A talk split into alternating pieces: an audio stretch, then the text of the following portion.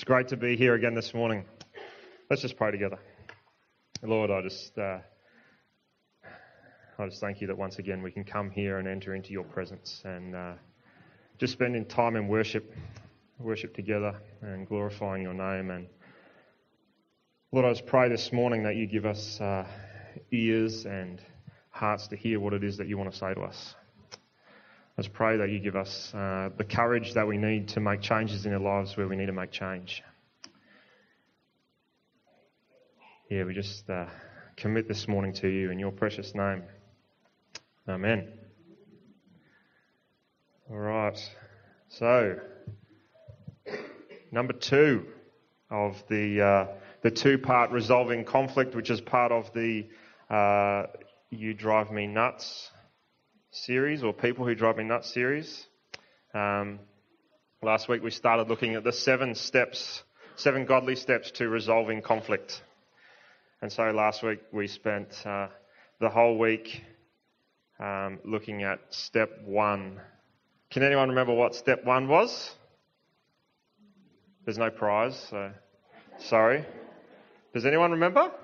Was anyone listening? Take the initiative. Very good. Woohoo! Taking the initiative. Taking that first step. And uh, last week we looked at um, the fear that can come from taking that first step. And we looked at how fear um, makes us distant and it makes us defensive and uh, we looked at how we can become demanding when we're fearful, where we're in an argument and we are striving to to come up with that, that last word and, and storm out and, and win that argument. You know, we looked at how uh, taking that initiative, taking that first step requires courage, and that true courage comes from God. Taking the initiative requires that we arrange that meeting that we were talking about, that we, that we set aside time with the other person that we're in conflict with. And it's about finding that right time and that right place that suits everyone that's involved. And then there was the importance of prayer and how we should be praying about the situation constantly. And then going into that, that meeting, into that time together um, with an attitude that's a positive one. So that's what we looked at last week in a nutshell. And um, so today we're going to look at what we do once we've taken that first step, once we've taken the initiative. And, and what do we do once we get to that point? What do we do once we get to, to be in front of that person that we're in conflict with and, uh, and we've prayed about it and we're, we're coming with a positive attitude. We're looking to, to resolve whatever's going on. So what, what's, what's the next step? You know, that's what we're going to look at today. We're going to look at the remaining six steps. I promise I won't take as long on the six, each one of the six, as I did on the one. The one was pretty important, and there was a lot of stuff in there, but. Uh, all right. So, step one was taking the initiative. Has everyone got handouts? Pens? Pens at the ready? Okay, there's a first blank here. Number two. Okay, number two, confess my part in the conflict, or confess your part. I don't know how you want to write that one down.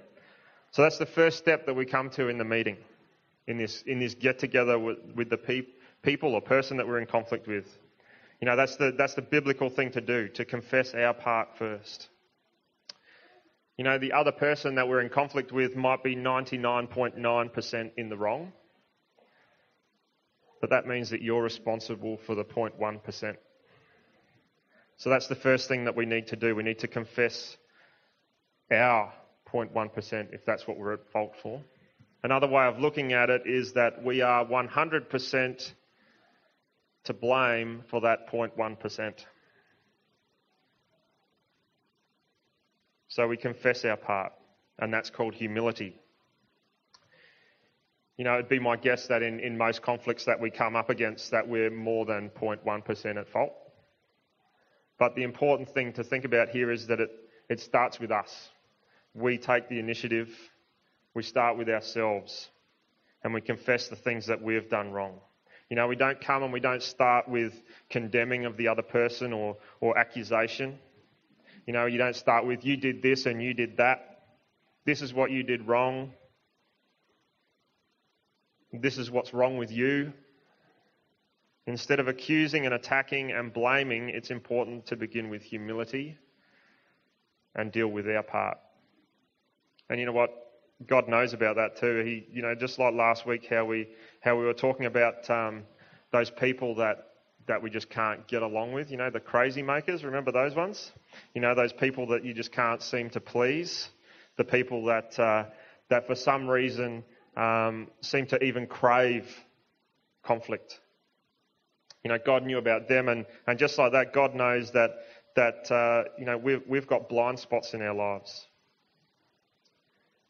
And um, yeah, and so Jesus deals with the, the blind spots in our lives in, in Matthew 7, where it says, Why do you notice the little piece of dust or the splinter in your friend's eye, but you don't notice the big piece of wood, that pylon that's in your own eye? First, take that pylon, that log, out of your eye, and then you will see clearly to take the splinter or the speck or the dust out of your friend's eye. That's humility right there. It's about starting with our part in the conflict. And right at the very start, we need to ask ourselves questions like Am I being unrealistic? Am I being ungrateful in this relationship? Am I being insensitive? Am I being oversensitive? Am I being demanding? You know, one of the most popular excuses for people getting divorced in today's society is that they're incompatible. People say, we're going to get divorced because we're just incompatible. Now, if you really think about that, everyone is incompatible. We're all different. Everyone is different. You're never going to marry someone who is exactly like you. And I think, to be honest, that's probably a good thing. You know, we are incompatible with everyone because we are all different. Praise God for that. I am so glad that our God loves variety. You know, the real issue that people face in relationships isn't the incompatibility, it's immaturity. People refuse to grow up. People refuse to change. You know, as humans, we can be a real self centered bunch, and we have to make a choice. We have to be willing to change and grow as we form relationship with people. You know, given the right situation, you could actually fall in love with anybody. If you put in the right circumstances, the right situation, you can fall in love. Because love is a choice. You can choose to love people, or you can choose not to love people. Love is a choice. And many times throughout our lives, we're going to need to grow up. My nature, me, Matt Kernick, it's in my nature to be self centered, it's in my nature to be stubborn, and it's in my nature to think only of myself. And I don't think about any of you. In fact, as an elder of this church, I don't think about anyone but myself. Just kidding. Of course, of course, I think about you and, and the leadership team, and I hope that we all think of each other and pray for each other throughout the week. It's a really important thing, but in our human nature, we mostly think about ourselves, don't we? You know, I'm always thinking about myself. What's best for me? What do I need? I'm always doing that. And I think I could safely say that, that most of you sitting here this morning are in the same boat. You know, we don't mean to do it, but we do because it's in our nature. And at times, without even realizing it, our self centeredness can creep to the forefront in our lives. And so we need to make sure that we keep that in check. You know, more relationships and more marriages and, and friendships die from inflexibility than anything else. You know, we say, I'm unwilling to move on this. I'm unwilling to change. I'm unwilling to take that first step. I'm unwilling to show a little humility. And as a result, because of our humanness and our self centeredness, relationships then shrivel and die. You know, sometimes you might find yourself in a relationship, and, and this, this applies particularly to marriage relationships, where you find yourself that you're in a place where you're stuck, you're trapped. You know, you, you find where you're in a spot where you just you can't seem to move forward. You can't. Yeah, you're just trapped. You're stuck in the mud. It's like the relationship is going nowhere. It's a bit like a traffic jam. You know, it's something that we don't really have experience of up here in the top end. But does everyone know what a traffic jam is? Yes, yes. You know, where cars are all banked up and you know, and so we can we can come across those same sorts of jams in our relationships. And so when we encounter a relational jam, how do we break it? You may even be in one right now. And it's the same way to break it, which is humility. You need to take that first move, and humility breaks the traffic jam and starts things moving. Now, let me share with you a sentence that is easy to use that is going to break any relational traffic jam. It's like a quick fix.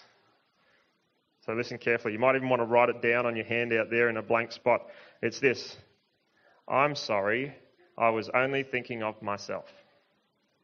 Can we all say that? I'm sorry, I was only thinking of myself. Okay. So if you say that and actually mean it, Okay? It will break any relational blockage. So, firstly, we take that initiative and then we confess our part in the conflict.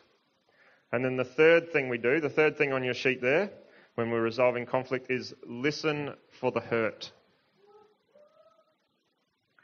There's a phrase that says, hurt people hurt people. When I get hurt, when you get hurt, we hurt the ones that are around us if someone is hurting you, it's almost guaranteed it's because someone has hurt them. Maybe you have hurt them. Or maybe it's just someone else that's hurt them, but you're in the firing line. But it's almost certain that they're hurt by someone. So we need to listen for the hurt in the midst of conflict. We have to stop thinking about ourselves and think about the other person. We have to have empathy. You know, it doesn't matter what type of relationship that's in conflict, whether it's a marriage or just a friendship or a work, work colleague, even conflict between countries. You know, when people feel robbed of their dignity, they feel afraid. There's that fear again that we were talking about last week.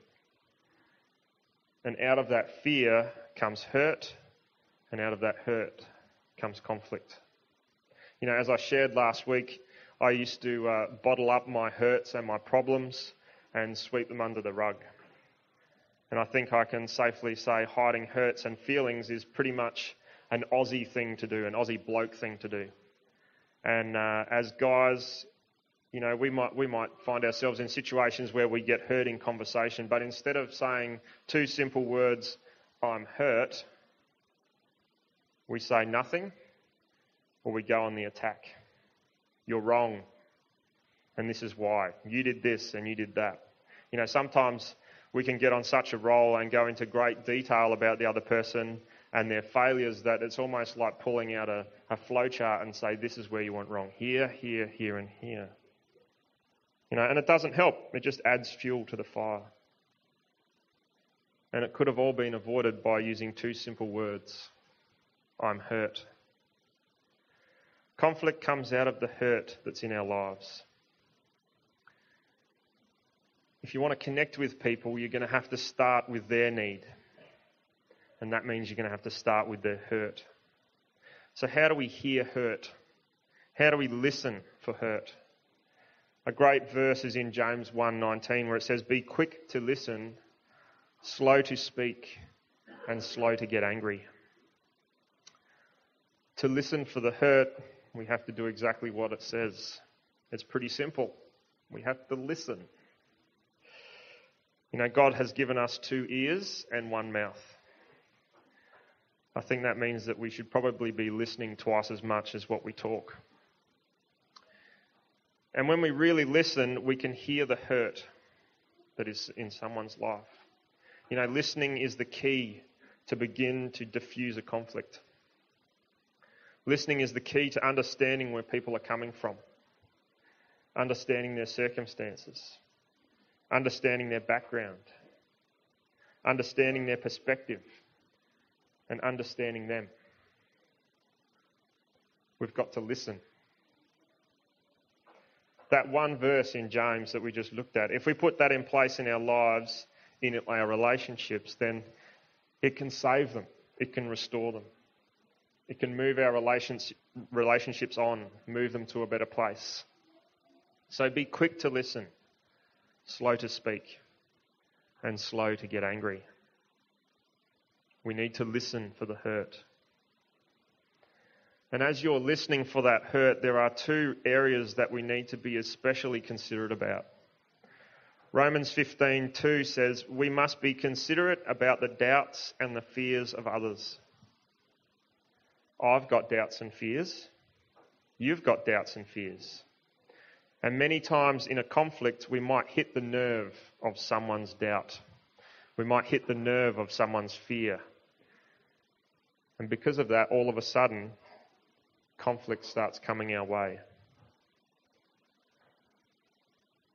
If we want people to consider our doubts and our fears, then we need to take that initiative, to take that first step and consider their doubts, their fears, their hurt.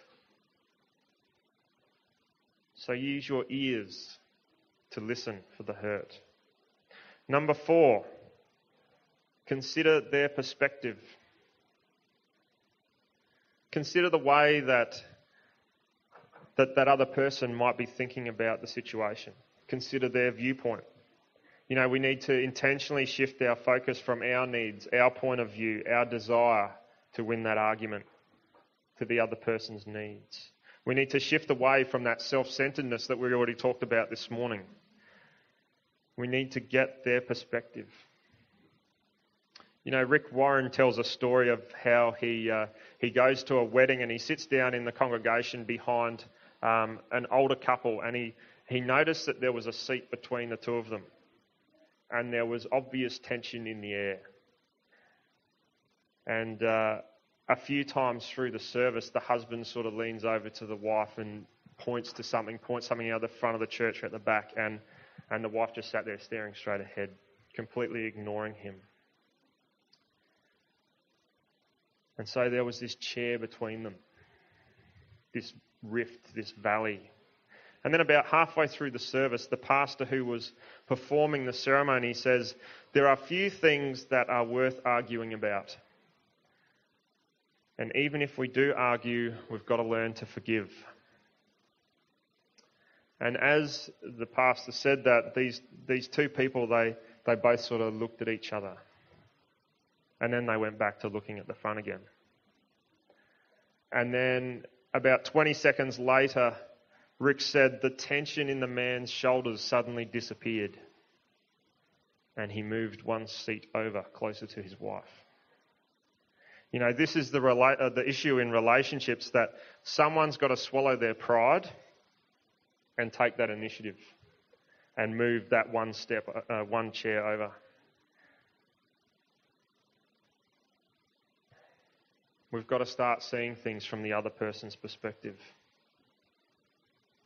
And we've got to make that first move.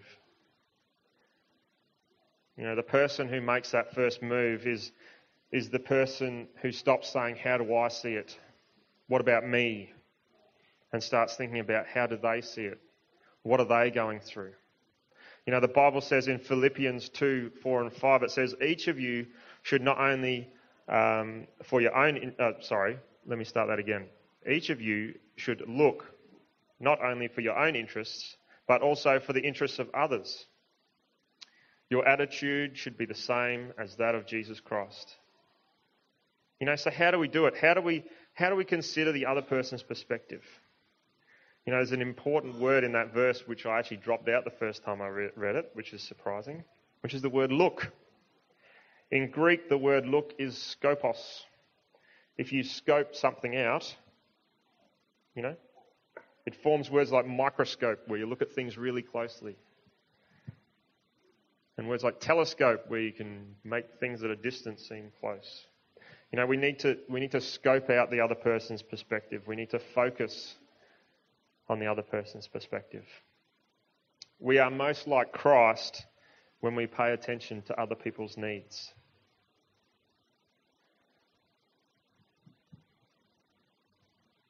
It's easy to tell ourselves that I've got needs and what about my needs in the middle of this?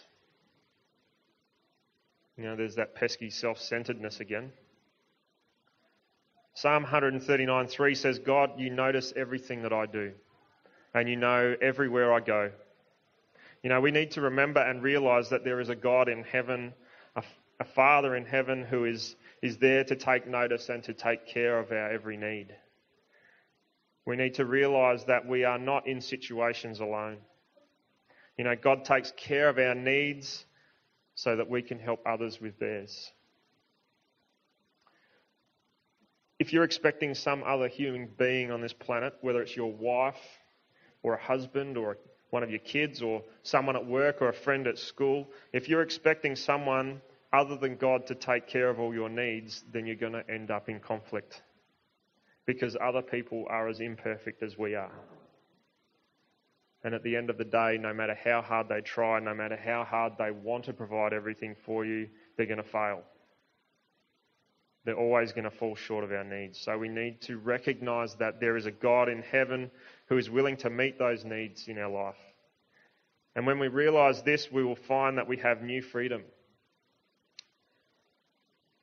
Because we know He's going to meet our needs. We have freedom, we have a release, and we can begin to look and consider the needs of other people in our lives. So we take that initiative we confess our part. We listen for the hurt and we consider the other person or people's uh, perspectives. And then step five is very important. We need to tell the truth tactfully. You know, when you're talking to a person in conflict, you need to be tactful. The Bible says in the book of Ephesians, speak the truth in love. You know, what we say to people might be the truth, but if we're not speaking it in a way that is loving, then it's not going to go down too well. And we're probably only going to make it worse. Never use the truth as a club. You know, what you're saying might be true, but don't use the truth to beat people over the head. I think using truth as a club is is uh, only allowed on the internet, or so it seems. I don't know if anyone's ever looked at comments and posts on YouTube videos and all that kind of stuff, how nasty and horrible people can be. But it seems that on the net, people can just do whatever they want. People seem to be subtle as sledgehammers with no regard for the other people. So we need to tell the truth tactfully, and we need to speak the truth in love. Proverbs 12:18 says this, reckless words, that's the kind of words that you, you say in an argument where you weren't thinking. So reckless words pierce like a sword. And I think we all can uh, understand what it feels like to be pierced in an argument. So reckless words pierce like a sword but the tongue of the wise brings healing. In other words, foolish words hurt, wise words heal. And again, it's our choice as to what sort of words we use. You know, you're never going to get your point across by being angry.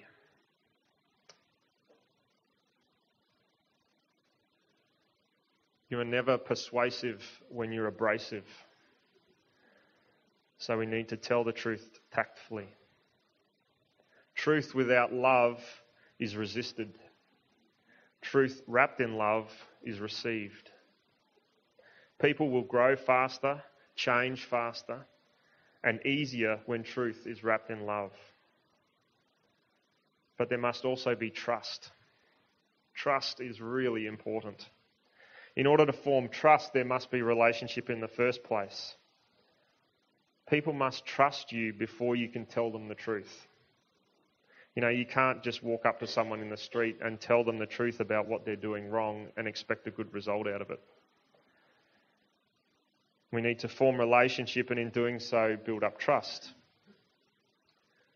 People will learn to trust you by you proving that you love them and that you accept them, warts and all.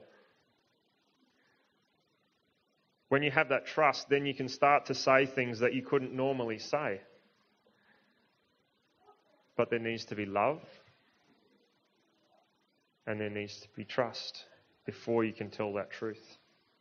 Ephesians 4 20, 29 says, Do not use harmful words, but only helpful words, the kind that build up and provide what is needed. You know, so when we're in this conversation, when we're, when we're sitting down with this person that we're in conflict with, the first thing we need to do is actually think. Think before we speak. Is what I am about to say going to be helpful or is it going to be hurtful? Is it going to build them up or is it going to tear them down? And it's a skill that I think um, we all need to learn. We need to attack the problem, not the person. And so, probably up until this point today, we've, we go through arguments and we go through conflict where we, at some point, attack the other person rather than the problem that we're trying to deal with. And I think that's something that we need to all make an effort to change from today. You know, a good example of the wrong way is looking at political ads. Um, you know, political ads are always attacking the person. You know, they always have that really horrible photo of the person and then yeah, they attack the person and not the policy. We need to learn to attack the issue without attacking each other. And so we need to tell the truth tactfully without attacking that other person. And so, related to that is number six fix the problem, not the blame. You know, we all only have a certain amount of emotional energy that we can use. And in, a conversation, when you're trying to resolve conflict, we can either use that energy to fix blame or we can use that energy to fix the problem. You know, we don't have enough energy to do both. And so, again, we need to ask, ask ourselves what's more important to blame them or to resolve the problem? Fix the problem, not the blame.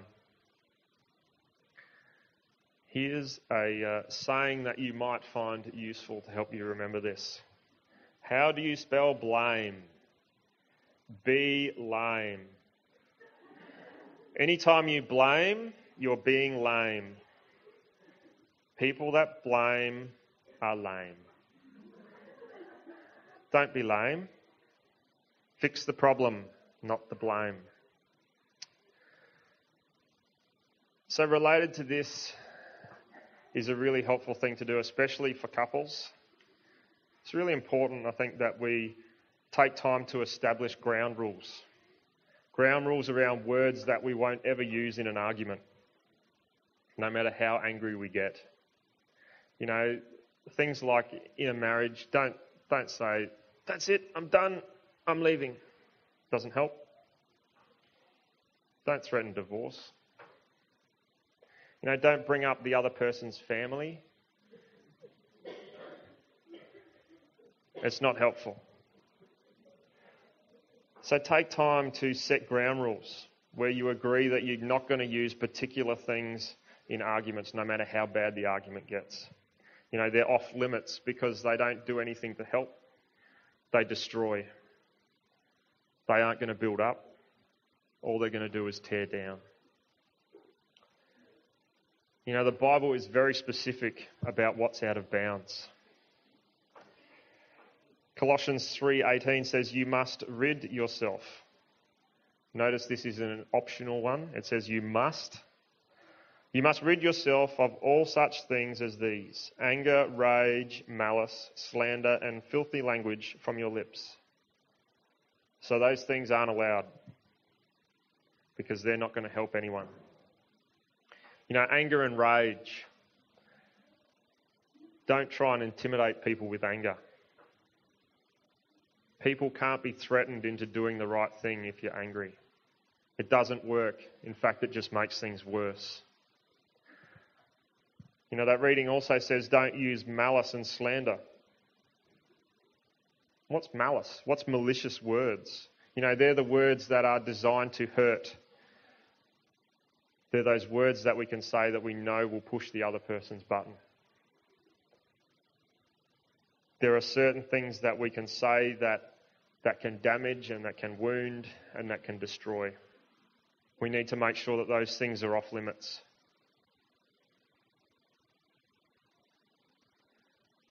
So, no anger, no rage, no malice, no slander. What's slander? Slander's insults. No slurs, no name calling, no labelling, no belittling. Here's another one of those, those sayings, like the, the don't be lame. Little people be little people. And then there's a second part to that, which says, Great people make people feel great. I like that one. Romans 14:13 says, "Let us stop passing out judgment on one another. Instead, make up your mind not to put any stumbling block or obstacle in your brother's way." You know, the reason why we fix the problem and not the blame is because blaming is a form of judging. And only God has the right to judge. We're not the judge, God is. So don't blame. Don't be lame. And finally, number seven focus on reconciliation, not resolution. Focus on reconciliation, not resolution. You know, there's a big difference here between reconciliation and resolution. Reconciliation is all about re establishing and building relationship, it's about moving forward. Resolution means resolving everything, resolving every issue, resolving everything so that we no longer have any disagreements, so that we no longer have any problems. You know, resolution isn't going to happen because there are some things that we've already talked about this morning that we're never going to agree on. You know, there is no one on this planet who agrees with everything that you say. Nobody. So you're never going to find resolution of all your issues. Remember, we are all different. We all have different personalities. There's men and there's women. You know, we're, we're, we're not always going to agree on stuff. We're different ages. We have different personalities. We are never going to find someone who agrees with you or agrees with us on everything. So if you're looking for a person like that, stop now. Can you have a loving relationship without agreeing on everything? Of course you can. You can have reconciliation reconciliation without resolution of every issue because there are some things that we're always going to disagree on. If you learn to disagree without being disagreeable, that's called wisdom. If you learn that you can have unity without uniformity, that's called wisdom. And I like this one. If you walk hand in hand without seeing eye to eye, that's called wisdom. You know, we don't have to agree on every single issue to be able to come to reconciliation. You know, I think a fairly important side note is that if we're focusing on the relationship, truly focusing on the relationship, regardless of what issues we've got going on, we're going to find that there's some things that we're arguing about that we don't even need to because they're not important. So forget about them. You know, there are some things that you're never going to change about your husband or your wife or your friends or your parents or your kids. There are some things that are never going to change. So let it go. You know, we need to say to ourselves, I'm going to focus on the positive and not the negative. And people aren't going to change if we attack them about it. You know, this morning I want to challenge us as a church family, as, as a family here at Cornerstone Christian Fellowship, that in this world that is filled with conflict, that is filled with disagreement, where there's anger, where there's conflict, where there's prejudice and racism, where there's envy. You know, the world tends to divide. You know, I want to challenge us this morning to become agents of reconciliation. You know, one of the greatest things that we can do in our lives is be bridge builders, not wall builders. The rest of the world out there is, is building walls, is securing their little space in, and place in the world. We need to be bridge builders. You know, we are most like Jesus Christ when we are reconciling people. We are most like Jesus when we're building bridges and not walls. You know, that's exactly what Jesus came here to earth to do. He's the great reconciler, the great bridge builder. He built bridges to reconnect us to God. You know, God sent Jesus to to earth to reconcile us because we are all in conflict with God. You know, you might not realize this, but until you accept Christ into your life and you give complete control of your life over to Him and get into God's plan, then you're going to be in rebellion and in conflict against God. You know, you might be saying, God, I want to run my life my way. I want to do my thing. How did God respond to that? Just like step one from last week, he took the initiative. He didn't wait. God sent Jesus to come into the world as a baby, to experience the life, the challenges, the struggles, the conflicts that we all experience. He sent Jesus to die for us. Before we even knew that there was a problem, He sent Jesus to die for us. God took that first step, He took the initiative. Jesus looks at us and says, I'm going to come and I'm going to reconcile you to God. I'm going to build a bridge that bridges that gap that was created when sin entered the world. You know, my prayer this morning is that we'll become that sort of people. The ones that take the initiative. The ones that confess our part in conflict that listen for the other person's hurt and consider the other person's perspective. You know, it is my prayer that we will be people that build trust through relationship and tell truth in love. That we will be people who fix the problem rather than looking for someone to blame. And people who reconcile and rebuild relationship. I pray that we are people who build bridges. Because this world is filled with conflict and it's filled with isolated people who need to be connected to God. Jesus said it like this in Matthew 5 9 Blessed are the peacemakers, for they will be called the children of God. Peacemakers. Not peace lovers, you know, there's a lot of people in this world that, that love peace. It says peacemakers, not peacekeepers. You know, there's a lot of them too, those people that are running around constantly trying to fix every single problem that they come up against and they, they just get it to this sort of status quo where everything's just not boiling over. But they're never really dealing with the issues. It says, Blessed are the peacemakers. Be a peacemaker. That means that we need to take these seven godly steps that we've looked at over these last two weeks and we need to remember them. We need to burn them into our brains. We need to use them. We need to put them into action. And then we need to teach other people that we come into contact with those same steps so that we can make this world a better place, that we can build bridges, that we can connect people back to God. What we need to do. Let's just pray together. God, I just thank you that we can come together as a church family every week and just enter into your presence.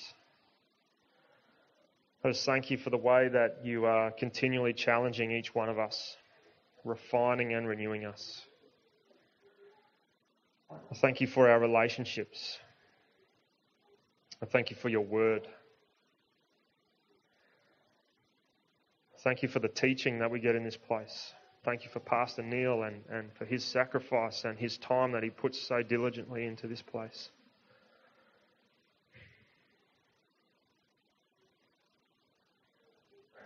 I just thank you that we can spend life together with you and with each other. Lord, I just pray that you help us to remember these steps that we've looked at over these last two weeks so that we can put into practice being your peacemakers. Lord, I pray that when we encounter conflict, no matter how great that we that we have wisdom, that we have godly wisdom to respond in a manner that is honouring to you. Lord, I pray that you help us to keep our self-centeredness at bay. Pray that we think of others rather than ourselves. I pray that in all situations we encounter, we can use them to glorify you. God, I pray that you continue to show us the things that we need to change in our lives so that we can become the people that you want us to be. Lord, give us the courage to change. Give us the courage to remove that log from our eye before we worry about anyone else. Lord, we just thank you for your grace and your mercy, for your forgiveness and love. We thank you that when we fall and when we fail, you pick us back up again. Lord, we just thank you that you walk alongside us every step of the, day, of the way and that we are never alone. We thank you that you can provide all our needs. Lord, just help us to depend on you rather than the others around us. Help us to depend on you alone. You know, Lord, we thank you for the gift of your Son, Jesus, and and particularly at this time of year where we can remember that amazing gift. That little baby that just came into this world and came to do such great things. Help us not to, to forget that this, this Christmas season, Lord. Help us to, to show and share the real meaning of Christmas to those around us. Lord, we just thank you for, for that precious gift of your Son, Jesus. In your name. Amen.